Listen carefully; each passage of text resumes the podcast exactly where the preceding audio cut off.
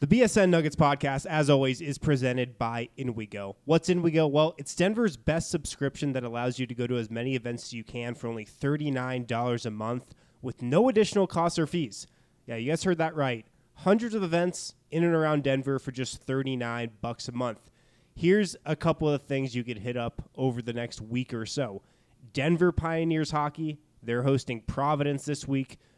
Concerts like Gucci Mane, Boogie T, Avalanche versus Blues, little hockey action.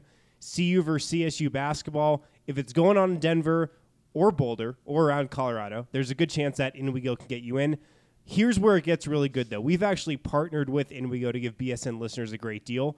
So here's how it works. If you go to inwego.com backslash BSN, or if you download the app for free and use promo code BSN50 when you subscribe, you're going to get 50% off your first month. So you're going to get all those events in Denver that I just mentioned, hundreds more every month for under 20 bucks during your first month. Try it and you're going to fall in love with it. So again, go to inwego.com backslash BSN or download their app for free. And as always, use promo code BSN50.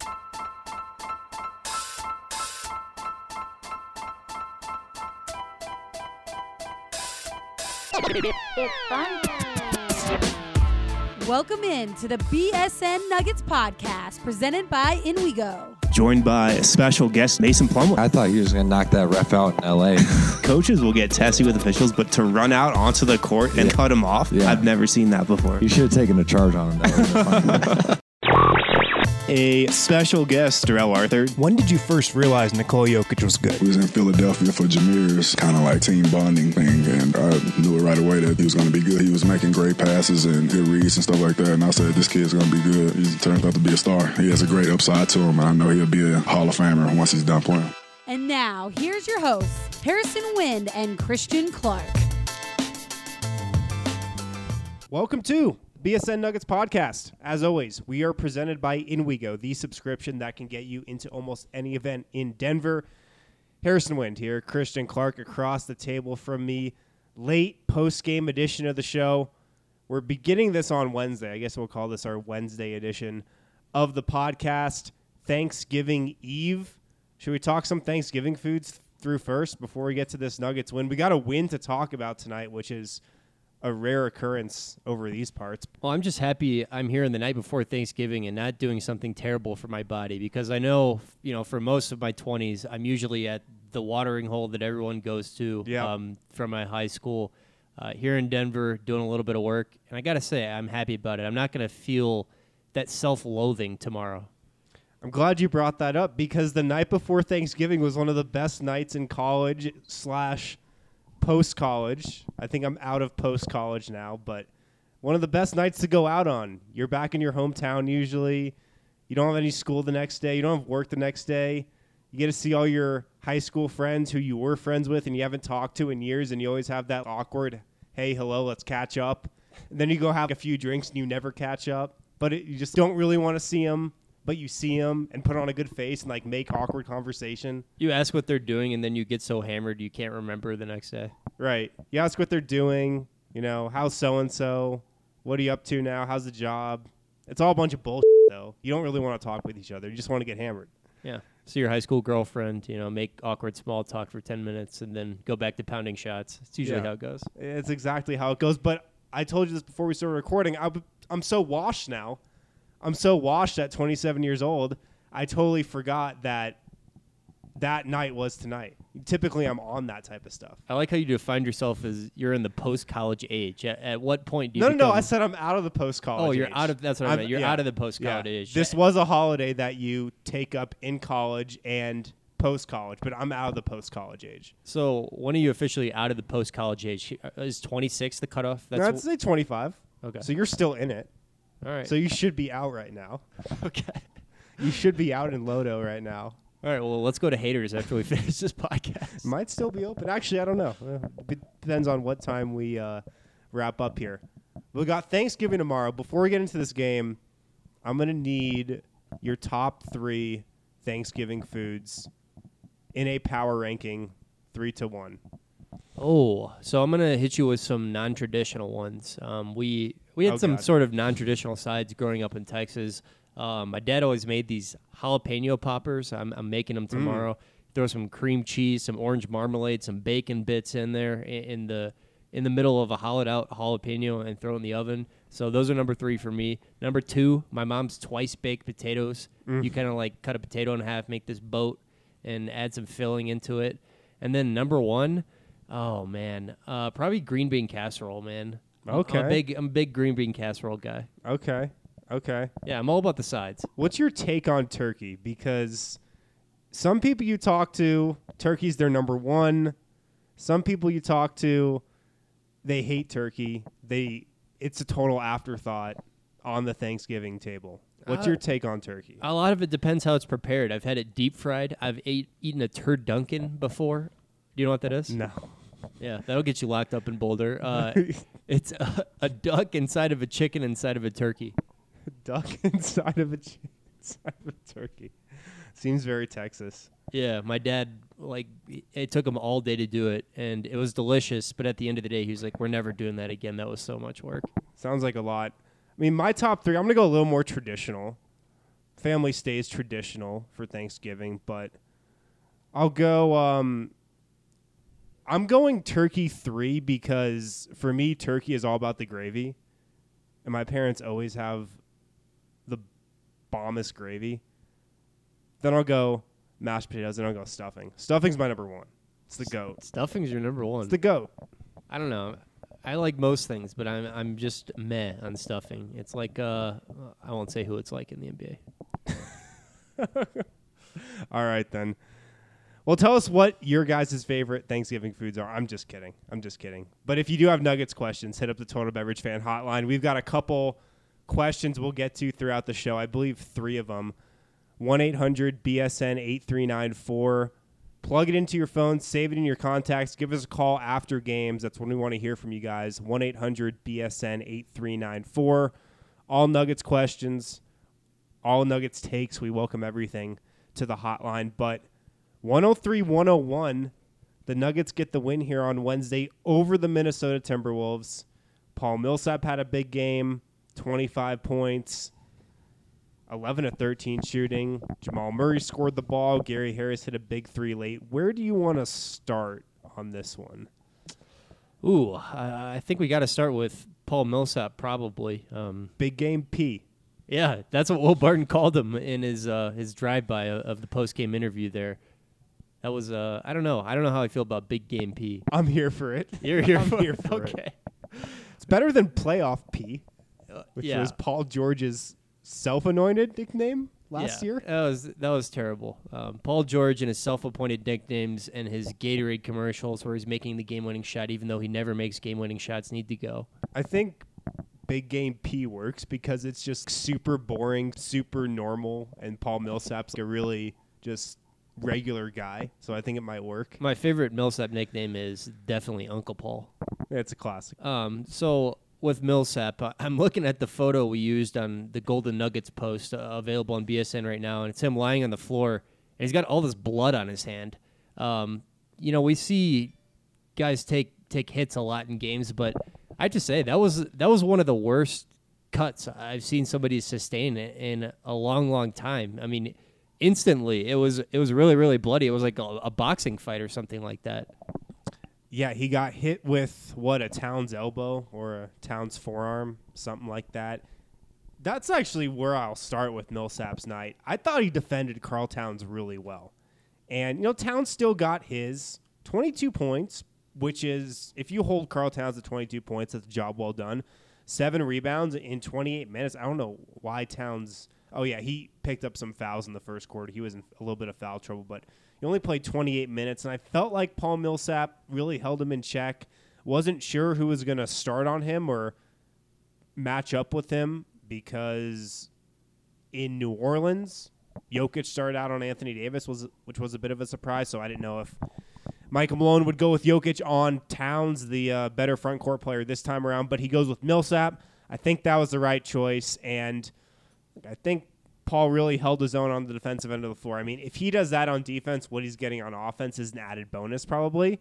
And I mean, he was in his bag tonight on offense.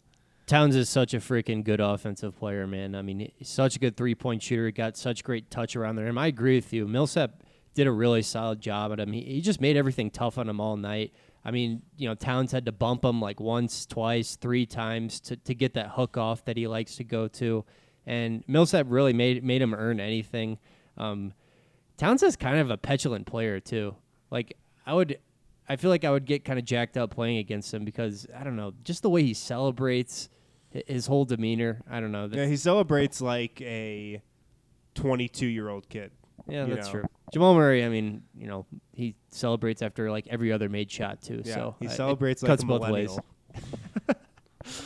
But yeah, uh, did a really good job on Towns, and you know, Towns at 22. If Jokic was guarding him, he probably would have gone for 30 plus or something like that. I think the damage would have been a lot worse had they gone Jokic on Towns. Um, and I'm really curious how Michael Malone decides to guard elite centers moving forward because you know Jokic, I, I think he did a, a decent job on Anthony Davis, and Anthony Davis still had a, a monster game that very easily could have happened to Paul Millsap, but. I don't know. I mean, I think you know throwing Millsap on those elite offensive centers is probably the Nuggets' best course of action right now. Yeah, I agree. If you can get away with putting Jokic on the power forward, and typically you can, if it's a Taj Gibson, yeah, you can get away with that pretty easily. A lot of the fours out there, some of them are still traditional, some of them are stretch guys, but they're probably not going to kill you. Like Mirotic is probably like the toughest four or like one of the tougher fours that's a matchup for Jokic. I, I feel like he could keep Mirotic in check, but yeah, like we said, he was on Davis the other night against New Orleans. So yeah, it- it's gonna be interesting. I would probably stick with Millsap on the fives just because you don't risk getting Jokic into foul trouble that way, and typically these fives are gonna be you know attacking on the offensive end inside, trying to draw fouls more than your classic four or your classic stretch four. So I would think Millsap would match up on those guys more. Maybe it's Jokic from time to time. What's the thinking if they go with Jokic? Is it just that, hey, like we can really keep him engaged if he's on, you know, a, a guy who's getting the ball a lot?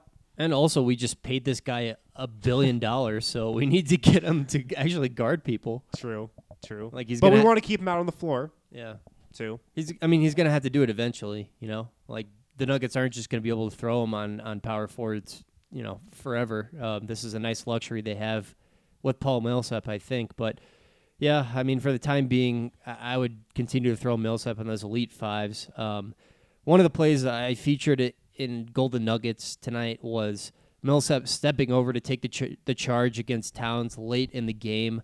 Um, I thought that was a really gutsy play for Millsap, and you know, the conversation about whether you should be able to slide over and take a charge against a guy when he's already in the air. Uh, I don't. I mean, that's that's a different one. I don't know. Millsap probably. I think he actually. I thought he might have been there. I wrote on Twitter that I I think in tomorrow's last two minute report, I wouldn't be surprised if that switched to a charge. I thought he was there. I thought it could have that call could have gone either way. it was it was a really close play. Um, but I thought it was just so gutsy of Millsap because, I mean, this dude has five stitches in his forehead, and this enormous human being is just barreling down the runway, and he, and he steps over to try to take the charge. I mean, say what you want about Paul Millsap, he probably doesn't have the same lift on his dunks as he did five years ago. Um, some of his athleticism probably is leaving him a little bit, but this dude really, really wants to win, and I think he's a great competitor. He does want to win. He wants to win really badly.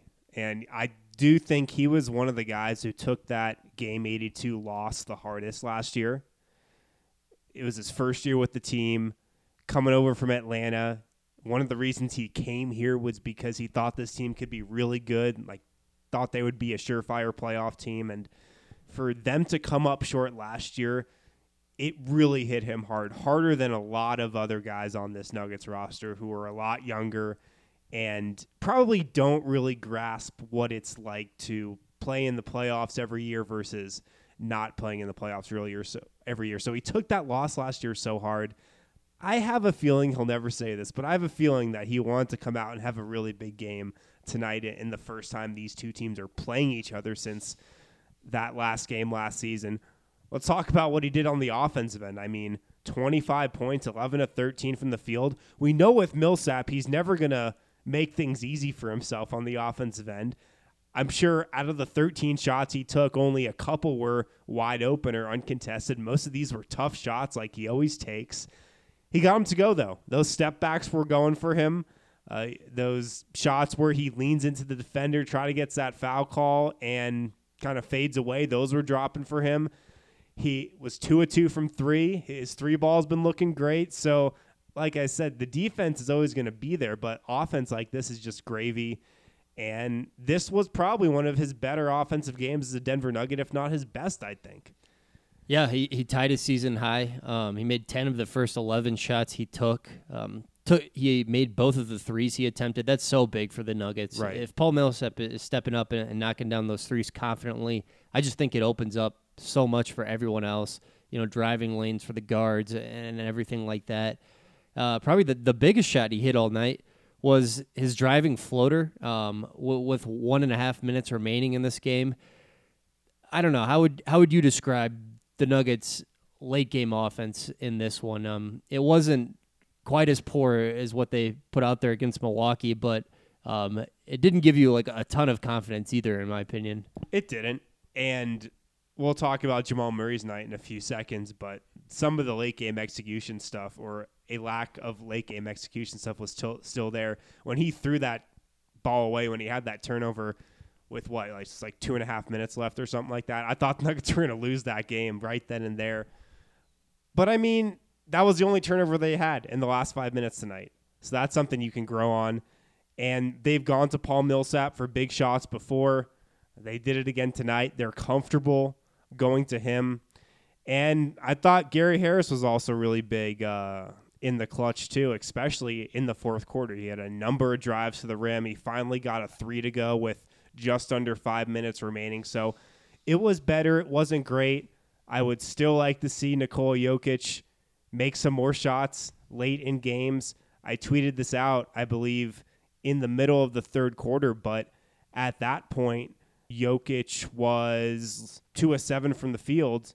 And I said they're going to need him to make some shots in the fourth quarter if they were going to win. He hit one. That was a three, but you, would still like to see him take some more. But it was a weird night for him. I mean, his three point shot seems like it totally left him tonight. Yeah, I mean he he bricked that one off the left side of the backboard late in the game. Uh, I, I think it left a crack in the backboard. I liked what Scott Hastings said late in that game that you can tell Jokic gets a little conscious when he misses a couple of shots in a row. Definitely. He's he's just got to. I mean, uh, I don't know how much a player can improve this, but he's got to do a better job of just moving on and not letting those mistakes, you know, run wild in his mind. I mean, he's just got to have a next play mentality, is the phrase coaches always say. Um, Michael Malone, you know, talked a lot, a lot about that with Juancho and how he's been a little better about that, you know, not freaking out and worrying if he misses a shot or, or commits a turnover or something like that. Jokic has just got to shoot every shot like he thinks he's going to make it. He took four shots in the fourth quarter tonight, which is a step in the right direction because heading into this game, in his last four fourth quarters, he had taken eight shots total. So two shots per fourth quarter in his last four fourth quarters. He took four of them tonight over the final 12 minutes of the game. So that's double what he's been taking over these last few games. That's a step in the right direction. Now, he only made one of them, and he definitely passed up a couple open looks too. So he's not all the way back. He still doesn't seem like the same guy he was before that Memphis game. And I still go back to that game. That seems where everything kind of changed for him. He's slowly working back. I don't think he's all the way back yet, but I, I think tonight was a step in the right direction, not just for Jokic, but for the rest of this team. Yeah, I mean, I generally thought that the Nuggets generated good shots, and I mean, you, they wound up going 14 of 35 from three point range. That's a, really solid mark for them. I think they'll take that, you know, pretty much any any night. That's that's right at 40 percent. Just what is your level of concern with Jokic right now? I mean, uh, he's still, you know, his numbers. If you look at his line for the season is still really, really good. Um, but I don't know. He, he's just. It feels like sometimes he's just floating through these games and he's in his own head a little bit. Where are you at with him right now? Yeah, um, it's a good question. I don't know where I'm at with him. Am I concerned? A little bit, a little bit for sure, because you can just watch him on the floor. He hasn't been the same since that Memphis game, since he got that fine. He just hasn't. I mean, there, there's no sh- way to sugarcoat it. He hasn't been the same guy. You know, he, he's still been putting up numbers. I mean, he had freaking 37 points in that Brooklyn game. Uh, We, we knew that was coming, but it, the offense just hasn't come in the same way with him. He looks tense out on the court. There's a lot of times throughout the course of the game where he won't even be involved in the play, but somebody else will make a bucket, somebody else will get a foul call, and he'll go over to the ref and start yelling at the ref about something that happened like two, three possessions ago. And we've seen that a lot lately, and I don't remember seeing that as much last year or the year before. He just seems really tense. Yeah, he does seem tense. We've seen a lot more complaining to the refs. We've seen, you know, him kind of make these these dumb fouls that he sort of stamped out of his game last year. He had one in the Minnesota game towards the end of the half, or I'm sorry, uh, yeah, yeah, the end of the the second quarter where he just tripped Jeff Teague like 94 feet from the Nuggets' own hoop, and the Nuggets were in the bonus. They'd committed 12 personal fouls that quarter. It's like why? Just just sprint back on defense. There were only eight seconds left. Um, so I guess there's cause for mild concern right now. Um, you know, we're also a little bit worried, and here Jokic is averaging, you know, 17, 10, and 7, shooting 50% from the field, 37% from three. So the numbers are, are still really good. He has been a little bit of weird lately, no no question about it. He has seemed tense, but I'm still pretty optimistic that he's just going to play his way out of this. Yeah, I would almost say I'm less concerned with like his play on the floor and just more concerned about Nikola Jokic, the guy. Like, can he get back to that fun-loving guy that he was at the very beginning of the season and uh, and last year? I, I'd Yeah. say where that's that's where I, I'd focus most of that on. Yeah, I, I think that's fair. He's just got to. I mean, I hope he can recapture that joy. All right, we got to take a break real quick. More thoughts on this game coming up, and also some questions from the Total Beverage Fan Hotline. We'll be right back. Hey, BSN fans, your favorite Colorado Sports Network has partnered with your favorite Colorado beer, and we're giving them away for free. But in true BSN fashion, we're not letting you go to some major chain for it. We want you to go to your local neighborhood bar and support a real Colorado business. That's why we've created the bar page, where any BSN subscriber can go in and get a free beer whenever they want. Just go to bsnbars.com and you can get one free Coors banquet at any bar on that list. All you have to do is show the bartender the VIP image on that page in your browser and you can retrieve a free Coors banquet beer at any of those bars. There are over 20 bars there. You're sure to find one close to you. It's bsnbars.com. Find a bar and get a free Coors banquet on the house. Thanks for listening to the BSN Denver Podcast Network. Welcome back, Wednesday edition of the show. Harrison Wind, Christian Clark here. Wrapping up our thoughts 103 101 Nuggets over the Timberwolves here Wednesday night on Thanksgiving Eve. Denver finally got a win. What they coming tonight as losers of six of their last seven? Look, I thought coming into the road trip, one and two was probably the most likely outcome. Is that where you were at? Yeah, uh, one and two. And I mean, when you look back on it, they lost to the Bucks, who absolutely smashed the Trailblazers, who had the best record in the Western Conference before, or maybe even after they lost that game. Maybe, maybe they still do um, by 43 points. And Denver's already played Milwaukee twice this year. They've lost both times. Both times it's been a close game. I don't know about you, but I'm I was sensing some panic from the fan base after that recent loss at Milwaukee, and I was t- thinking to myself like, all right, they're just losing to bad teams. Yeah, they haven't looked great. Yeah, they haven't like pieced together a good 48 minutes of basketball, except for that game against the Hawks, which probably shouldn't even count. But I wasn't like overly concerned. Like, wh- where were you at before this game, just in terms of your concern level? Uh, maybe a five, Yeah, not too high. I mean, the Milwaukee game, um, I thought they mostly played a good game. Like Mike Right. Malone said, they played really hard in that game. They, they just didn't execute down the stretch. Um, that was just a matter of the guy who's probably going to win MVP this year just going into God mode for a quarter. I mean, there's not a whole lot you can do about that. And Milwaukee is just smashing teams this year. If you look at the offensive rating leaderboard, they're number one by a healthy, healthy margin. The Bucks are averaging 115.7 points per 100 possessions. Next is the New Orleans Pelicans, a team that Denver also fell to on this road trip, who are scoring 113.7. So the Bucks are a full 2 points per 100 possessions more efficient on offense than the Pelicans, and that's a lot when you look at how every team's faring in offensive rating. So I don't think those losses to the Bucks were a step back by any means. I felt like just like you, the Nuggets played well in those games. They really played well enough to win. It was just some late game execution stuff at the end. Quick aside, did you see that Rob Mahoney stat today about Giannis's dunks? No, give it to me though. So last year, Clint Capela led the NBA with 213 dunks. Mm-hmm. Uh, Giannis this season, Clint Capela also seems like he fell off the face of the earth, but never mind. well, not against Denver the other Carry night when he dunked it nine times. Carry on. But uh, yeah, so 213 dunks for Capela last year. Giannis is on pace for 378 dunks this year. 378, Jesus Christ. Yeah, I think he had what uh, 11 of them against Denver in the third quarter of the other night. Yeah, and that's a good pace. if you can keep that pace. That's a lot of dunks. Jamal Murray, let's talk about his night. He's been a hot topic on this podcast over the last week or two. He has been playing great. I have been coming out and saying he's been getting outplayed by Monte Morris in a lot of these games. Oh, I did feel like tonight was another step in the right direction for Jamal. 18 points, hit four threes, which is a great sign for him. Maybe we're going to see a December from three from him like we saw last year when he hit like in the mid 40s from three and really started to climb back to respectability from long range. What'd you think of his night overall from start to finish? Had the two turnovers, played close to 40 minutes, was out there late in the game, only 6 to 15 from the field, but it seemed like a better night for him overall. Well, the first thing I'll say is that I thought Murray played a really nice game defensively. I, I think that was one of the better defensive games I've seen him play this season, and I wish he would bring that effort, you know, more consistently on that side of the floor. I think he would be just a, a much better player if he did.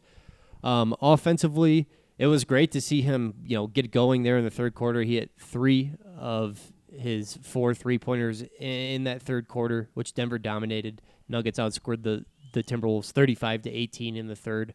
Um, so yeah, I mean, as I said before, as long as Murray can score the basketball and do so relatively efficiently, then you he, that's fine, and you can live with his flaws as a play the a playmaker. And if he's going to play defense too, then you're going to be in good shape. he hit four threes tonight, which, like I just said, was a big thing for him because he's really been struggling with his shot. When he gets going like he did tonight from three, when he's hot, when he's in his zone, when he's really feeling his shot, and when he's shooting the ball with confidence, he's like a top 10 shooter in the league. The guy has such a pure shot when he's on. Unfortunately, we haven't seen it that much this year. Where do you think his shot's going to go from here? Do you think he's going to rebound to shoot 37, 38% from three like he did a year ago? Or do you think he's too streaky to be that kind of shooter for a year? Yeah, I, I think we're going to see him finish in the high 30s. Um, I mean, I think it's going to help a, a little bit when Will Barton comes back and lightens the playmaking load, but uh, it wouldn't surprise me at all to see Murray, you know, rip off a month or two months like, you know, he kind of had last winter where he got super hot in, in December. Um, I'm, I'm a believer in Jamal Murray's shot. Yeah, we got a question about Jamal and a certain facet of his game on the Total Beverage Fan Hotline. Let's go there right now. Guys, this is Frank from Fort Collins. Um, firstly, I wanted to say my reaction to the Wolves game tonight. I'm very excited that we got the win. We really needed it, especially we have a much tougher road trip coming up. Um, Toronto, Oklahoma City, um, Portland, which we always seem to struggle with out there. Um, so we really needed this win. Got another big one, of course, on Friday. We have to win. Um, we can't lose those home games to the teams, even though Orlando's much, much improved. We can't lose those games and expect to make the playoffs. And I think we're going to need to get to 47 to 50 wins. Of course, I think what it took, what 47 last year. So if we don't get it, we're not going to make it. Got to win these ones. Anyway, I was very happy with the win tonight. But I want to know what is the deal with Jamal and his jumping in the air to pass.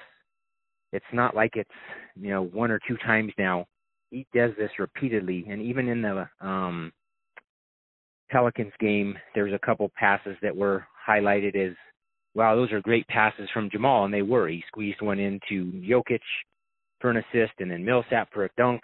But then in the second half, he got into trouble. If the defense um, recovers and doesn't play him to shoot, which they oftentimes I think do, then um, he either has to throw up a, a running nonsense shot and uh, um, and misses usually because he's not looking to shoot. Scott Hastings points this out on the TV broadcast all the time, or he um, throws the ball away, which is most often the times.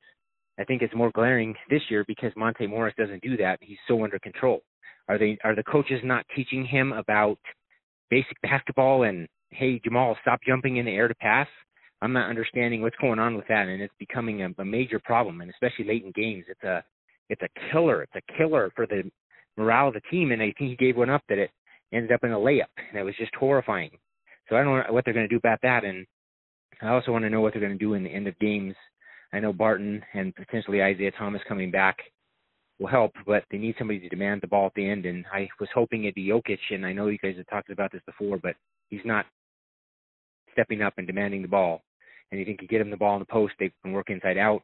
But why is he not doing that? Is it just is not his personality? Is he not the player we expect him to be? Is he not going to develop into that? I want to know what we're going to do about that. Hopefully, you have an answer. Thanks, guys. Appreciate your show. Have a good one. Thanks for the call, Frank. Yeah, Jamal Murray jumping in the air to pass the ball. I know you're excited to go at this one. I'm going to let you t- take a crack at this one first. Why do you think I'm excited to go at this one? This is like your thing, jumping in the air when you're making a pass and how Oh, it man. ends in a turnover. This is my thing. I, I must lead a sad life. if This is my thing. Um, that is how Murray turned the ball over. You know, late during this game, um, he couldn't find Jokic on the pick and pop. That that seems to happen a lot, where you know Murray's kind of dragging two defenders away, and, and he can't find Jokic on, on the pop or the roll. Um, the only thing, you know, I would say is that Murray probably just needs to do a little better with his ball fakes and, and his fakes and his feigns. Just just get the defense off balance like half a step so you can deliver that pass on target. But yeah, I mean I don't I don't really think like you should have a hard and fast rule for NBA players like, "Oh, don't pass the ball when you're in the air" because these dudes are so freaking good and it works out most of the time with these guys, but yeah, I mean, Murray could probably do a little better with his ball fakes. That's your high school coach voice, right? Yeah, that was my high school coach. voice. Because that's what they tell you in high school. Never leave your feet when you're passing the ball. Why? Because us white kids aren't good enough athletes to jump three feet in the air, scan the defense, and then pass the ball before we land. When we jump to pass, it's probably going to be a turnover. Usually, when kids are a little better of athletes, they can get away with jumping and passing. Not always at the NBA level, though. Not always at the NBA level. You can probably get away with that in high school. You can get away with that in college. Only a few guys, only a select few guys, like the LeBrons of the world, like the Lonzos of the world, like the Jokic's of the world, if he could jump, could get away with jumping and passing at the same time in the NBA. It's funny. Over the summer, we probably said that was the number one thing Jamal Murray needs to work on that pass back to Jokic when he's coming off like a high ball screen. And sure enough, it was a live ball turnover tonight when he threw that one away in the fourth quarter, and it ended in what a Wiggins layup or, or somebody's layup on the other end of the floor. He's got to cut those out. He's got to cut the turnovers out. It's the part of his game right now that's the most glaring. It's the part of his game right now that's most hurting the Nuggets offense. So he's doing a better job of it as of late, I think. Two turnovers tonight. One of them was that one late in the fourth quarter. Here's some numbers for you to chew on, Harrison. Uh, total assists this season. Jamal Murray has 77. Uh, he's turned the ball over 39 times. Monte Morris, 71 assists and 11 turnovers. So Jamal Murray has six more assists in, you know, about 170 more minutes, and he's got 28 more turnovers. It's a lot. That's Yeah. a lot. And you would probably say that Jamal Murray's played in a lot more minutes than Monte, but Monte's been playing a lot of minutes lately. He's been playing 28, 30 minutes a night lately. So that's got to change for Jamal. The other question there, late in games, we kind of spoke of that a little bit at the top. it should be Jokic. Look, he's one of the best post up players in the league. He's one of the best passers in the league. Theoretically, you get him the ball on the block, he can score. If they double, he can find the open guy. It's not that simple in the game of basketball. So he's got to develop into a closer more late in games. He's got to shoot the ball more. Like I mentioned earlier, he had taken on average two shots per fourth quarter in his last few games. He took four tonight against Minnesota, so it's a step in the right direction. We got another question on the fan hotline from Chris. Another inquiry about the Nuggets late in games. Let's play that right now and react to that. Hey, this is Chris in Denver. First off, I want to wish uh, you and everyone at the BSN family happy Thanksgiving. Uh, you guys have been doing a great job of covering uh, Mile High Sports, and uh, just appreciate all the work you do. Happy Thanksgiving to you and yours, and all the Denver Nuggets bloggers. Second, um, ugly win, but in big league sports, you don't apologize for uh, wins on the road. Um, I walked back a little bit of the criticism that I had of this team earlier. Um, you know, Murray's still struggling, but one thing that I like, he's still playing his balls off. Uh, you know, going 110% every play. He's not letting his struggles affect his effort. He's not letting it affect his attitude. You can tell he's still out there trying hard. Uh, what I've noticed is when he gets beat, he gets beat because he's too aggressive and uh, too amped up, and you know, quite frankly, that's a good problem to have. Uh, you know, I almost wish Jokic would have a little bit of that in him. Uh, second, um, what I noticed about this team, you know, and it's, it's a little bit easier to say this after a win than a loss, but they kind of seem like the hot chick in the John Hughes movie before they before she takes off her glasses. Um, they're playing like a team that doesn't know that they're that doesn't think that they're good. They're playing like a team that that is scared of that that's scared of failure, not hungry for success. And that could be meaningless at times, but that 12-0 run that Minnesota went on, I mean, it was just bad basketball on offense. They weren't playing their game. When they play their game, they do well, and when they don't, they don't. Simple as that.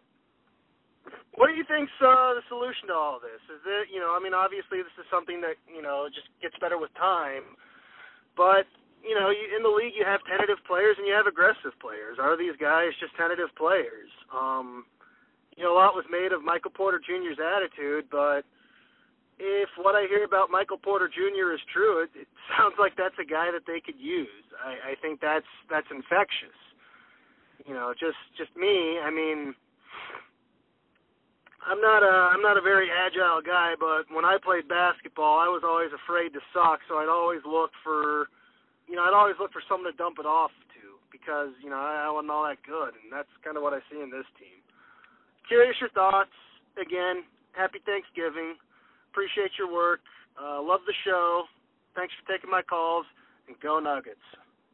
All right, Chris, thanks for the call. Yeah, happy Thanksgiving to you too, my man. Thanks for always calling into the show here's what I'll say about late in games. The biggest issue we've seen late in games is probably the turnovers, right?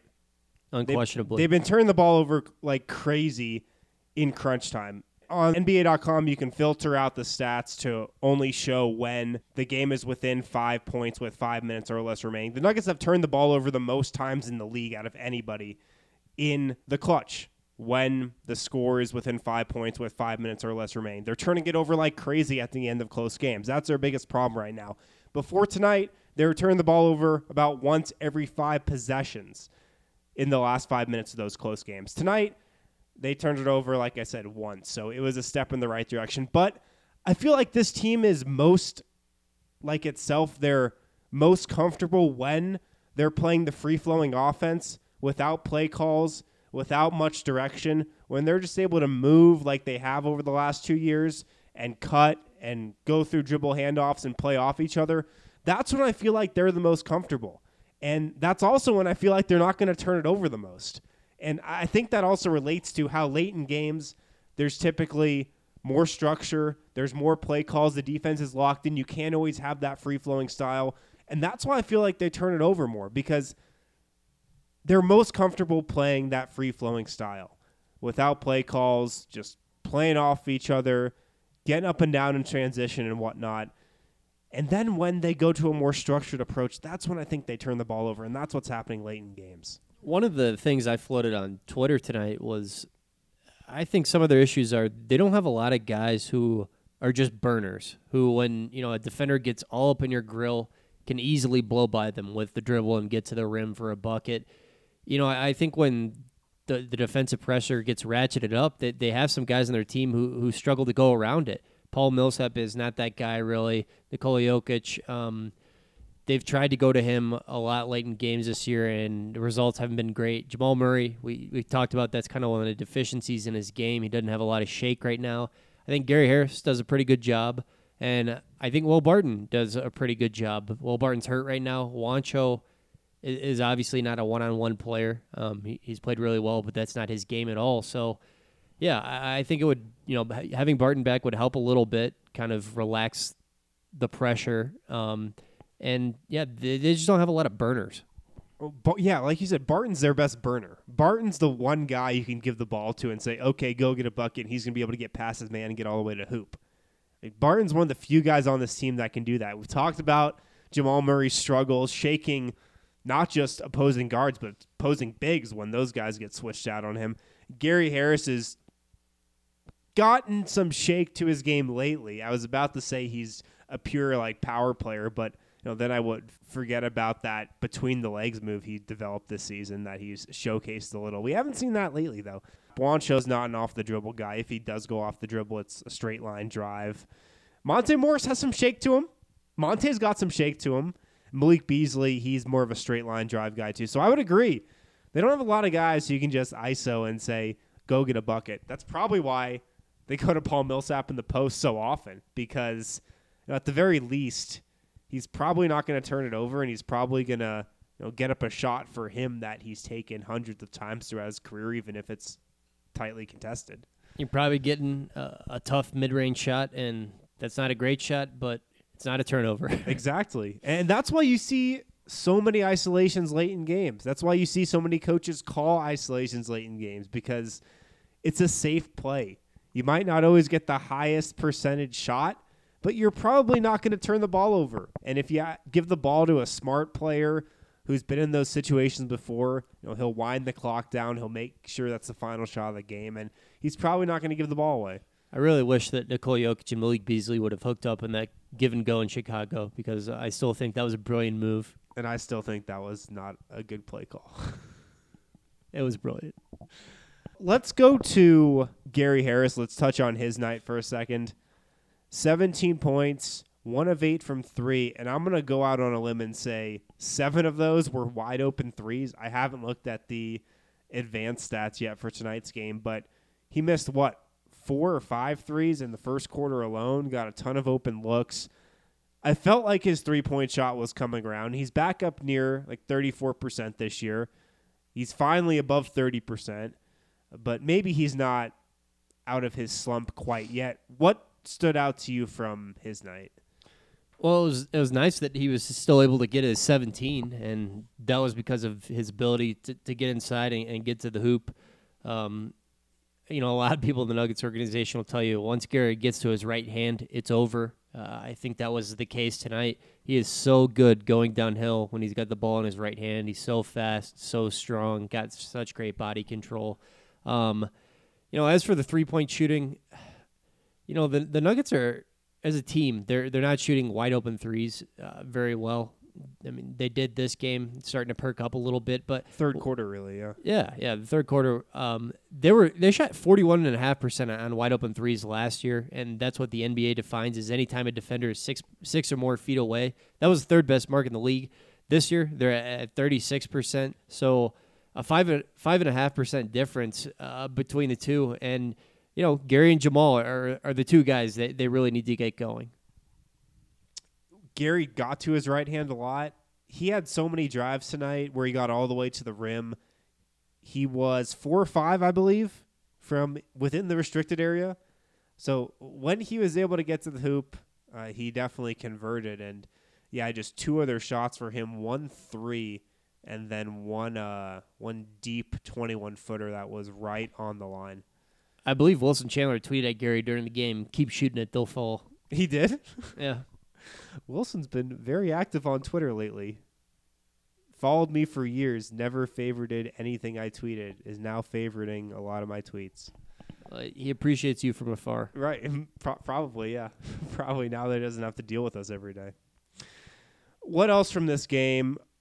I mean, I want to talk about Monte Morris's night, but we're just going to be rehashing and reciting the same spiel that we go over every night after we watch Monte Morris play. He played another great game. I'm not sure if he's played a bad game this year. One turnover tonight, four assists, nine points, four or six from the field. That three he took was sexy. I didn't think he had enough airspace to get off that shot, but he shot it with confidence. It was contested. He knocked it down. He had that floater from the foul line that you tweeted out during the game. It was another great night from him. And then Malik Beasley, three of three from three. Those were big shots, too. Denver needed those when he took them and when he knocked them down. Only 14 minutes, though. Denver really relied on their starters this game outside of Paul Millsap. Uh, but another night for him. He's establishing himself as really an integral piece of this rotation here. Monte Morris, uh, I feel like we're going to get like 250 games over his career where he has, you know, he plays 23 minutes, has nine points, four assists, and one or zero turnovers. That's just a classic Monte Morris line. Extremely solid, you know, low mistake basketball. That that crossover he had of, of Covington into the floater was just beautiful. I mean, Monte is so fun to watch, and he just keeps doing it game after game after game. Um, you know, as for Beasley, three point shots starting to come around a little bit. He does one thing every game. I feel like that makes me just sit up in my seat and, and kind of say, "Whoa." Um, what was it this game? The dunk? Yeah, the I mean, the, I think the dunk. Um, Yeah. I mean, the threes are really nice, but yeah, man, he he's a, a freaky dunker, unquestionably the best dunker on this team. He's also not afraid to just go into a lane that's filled with three or four bodies and just rise up and throw it down. Like some guys will see that and they'll pull up for the floater, they'll pull up for the jumper. He's not afraid to just leap in there and throw it down on someone. Yeah, I mean, look, the Nuggets need two way wings. I mean, Right. you know, Malik Beasley developing into a, a dependable two way wing, which it looks like he's in the early stage of doing so, would be huge for this team. And Monte Morris outplayed Jeff Teague tonight, the Timberwolves starter, who kind of reminds you a little bit of Monte Morris, maybe in his fullest form. Uh, yeah, I, I think there's some similarities there. I don't know. I, think feel like- Tyus Jones and, and Monte are really similar right now. Yeah. Monte is probably a little better than Tyus Jones, but like Jeff T, like that impact level as a starter, could that be Monte's ceiling? Maybe, maybe a little higher than that. Maybe like uh, a A minus B plus version of Jeff Teague. Yeah, that should be a good goal for Monte to reach or to shoot for, I should say. Before we wrap up here, gotta tell you guys about a sweet deal we've got going on with Total Beverage right now. You've been listening to this podcast for a while. You probably already know that Total Beverage has the most liquor in Colorado at the best prices in Colorado. But I bet you didn't know that they're now delivering to anywhere in the North Metro area. That's right, from Wheat Ridge to Erie. For a limited time, Total Beverage is offering $10 off a purchase of $50 or more on their website and app. That's the thing. You got to do it on their website or their app, which is free to download. You also got to use promo code BSN10. If you use that promo code BSN10 again, you're going to save $10 off an order of $50 or more for all your holiday parties. Have it delivered right to your door. Again, that's on the Total Beverage website and app. Of course, the deal that we've always got going on with them promo code BSN10 for $10 off your next delivery order. Again, you got to use their website and free app for that. But that's BSN10 for $10 off your next delivery order. I don't think I've ever seen this in a game before, Christian, referring to what happened in the second quarter of the Nuggets tonight, and it affirms the league wide conspiracy against the Nuggets by the NBA's officials. The Nuggets were not called for a foul in the first quarter tonight. Okay? In the second quarter, they were whistled for 11 fouls in the final 7 minutes and 29 seconds of the quarter. How? 11 fouls in seven and a half minutes. It was like every possession. And if it wasn't every possession, there were multiple foul calls on a Nuggets defensive possession. They got them from everywhere offensive fouls, defensive fouls, illegal screens, freedom of movement, 11 fouls in 729. I mean, this just. Uh, this just reaffirms the league-wide conspiracy by the officials of the NBA against the Denver Nuggets. So you think there's a chance that uh, when that last two-minute report drops tomorrow, is it going to drop on Thanksgiving? Do they take Thanksgiving off? That uh, just no. Okay. There will be a last two-minute report tomorrow, All right. please. All right, just making sure. Uh, there better be. there better be a L2M report tomorrow. So you're going to be making sure that uh, Millsap's chart or his block really was a block. Oh yeah, just just monitor my Twitter feed. You'll see it on there as soon as the L2M report is out. I can't wait to interrupt your Thanksgiving dinner and be like, "Mom, not now. I have to check the last two minute report." Got to report the news, Christian, as they say. You got to report the news. But I've never seen fouls like that called in the second quarter. I'm sure they wanted to make up for not calling the Nuggets for anything in the first quarter, but I mean, it was a little bit of an overcorrection, I would say.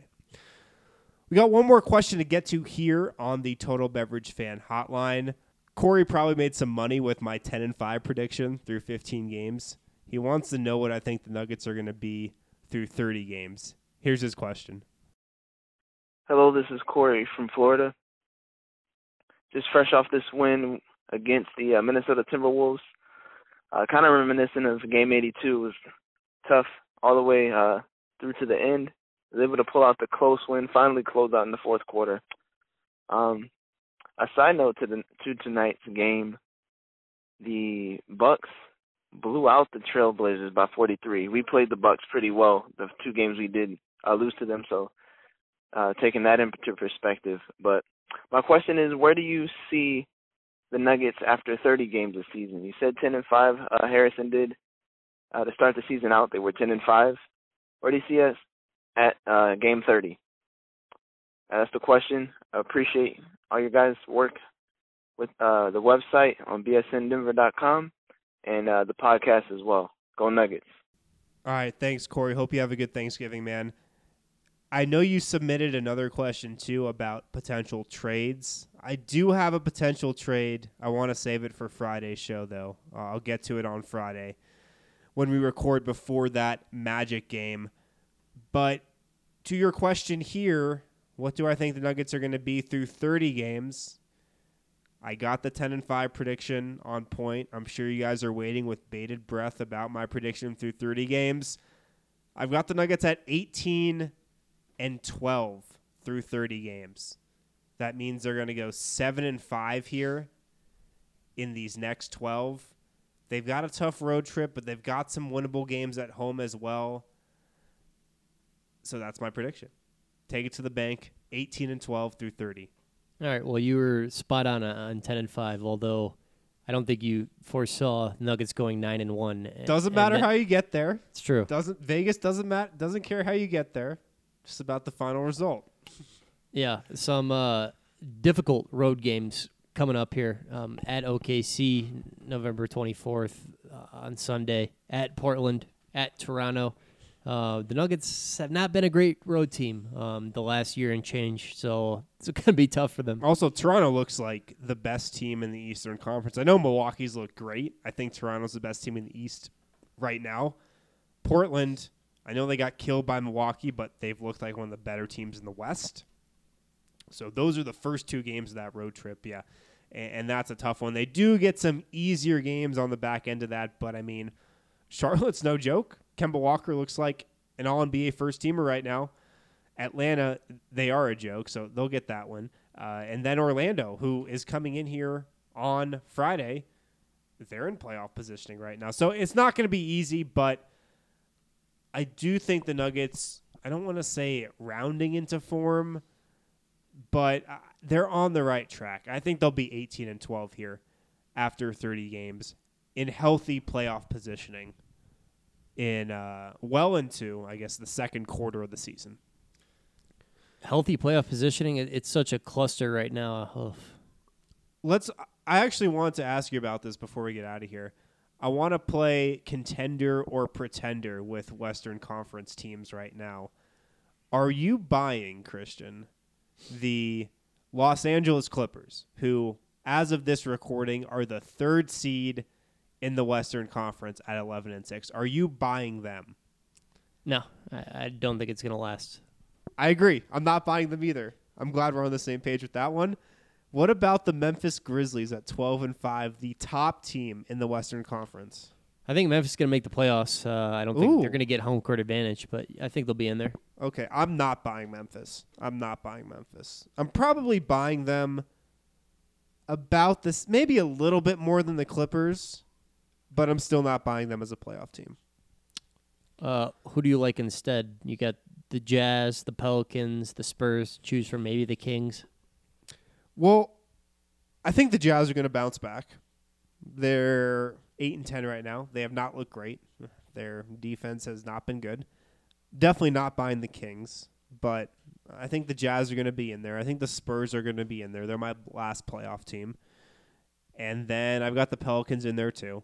So I don't have the Grizzlies in there. I don't have the Clippers in there. I think I've got the same playoff teams I had at the beginning of the season. To be quite honest, nothing's changed for me.